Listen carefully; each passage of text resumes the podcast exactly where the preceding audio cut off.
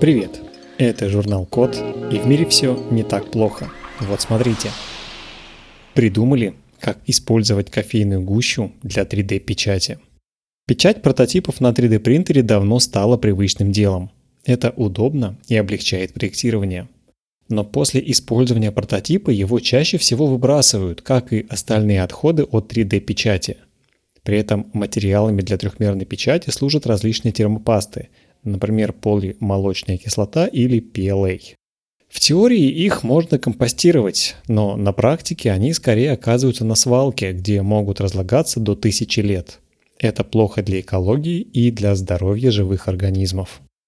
Так вот, исследователи Колорадского университета и университета Карнеги в США придумали печатать прототипы на 3D принтере из кофейной гущи. Для этого высушенную кофейную гущу смешивают с целлюлозной камедью и ксантановой камедью.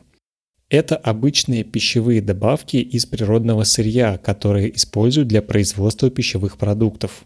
Смесь гущи с добавками заливают водой до консистенции арахисового масла. За счет пищевых добавок смесь густеет и становится похожа на слизь.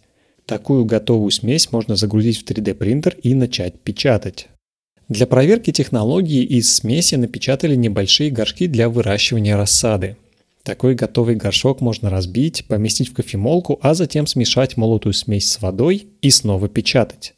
Авторы изобретения шутят, что новая технология убивает двух зайцев. Можно сократить количество пластиковых отходов и насладиться вкусом и запахом кофе. Поскольку смешать гущу с пищевыми добавками можно даже в домашних условиях, есть надежда, что многие перейдут на кофейный материал для 3D-печати. А если предмет надоест, его можно превратить в сырье для чего-то нового. На этом все. Спасибо за внимание. Заходите на сайт thecode.media и подписывайтесь на нас в социальных сетях. С вами был Михаил Полянин.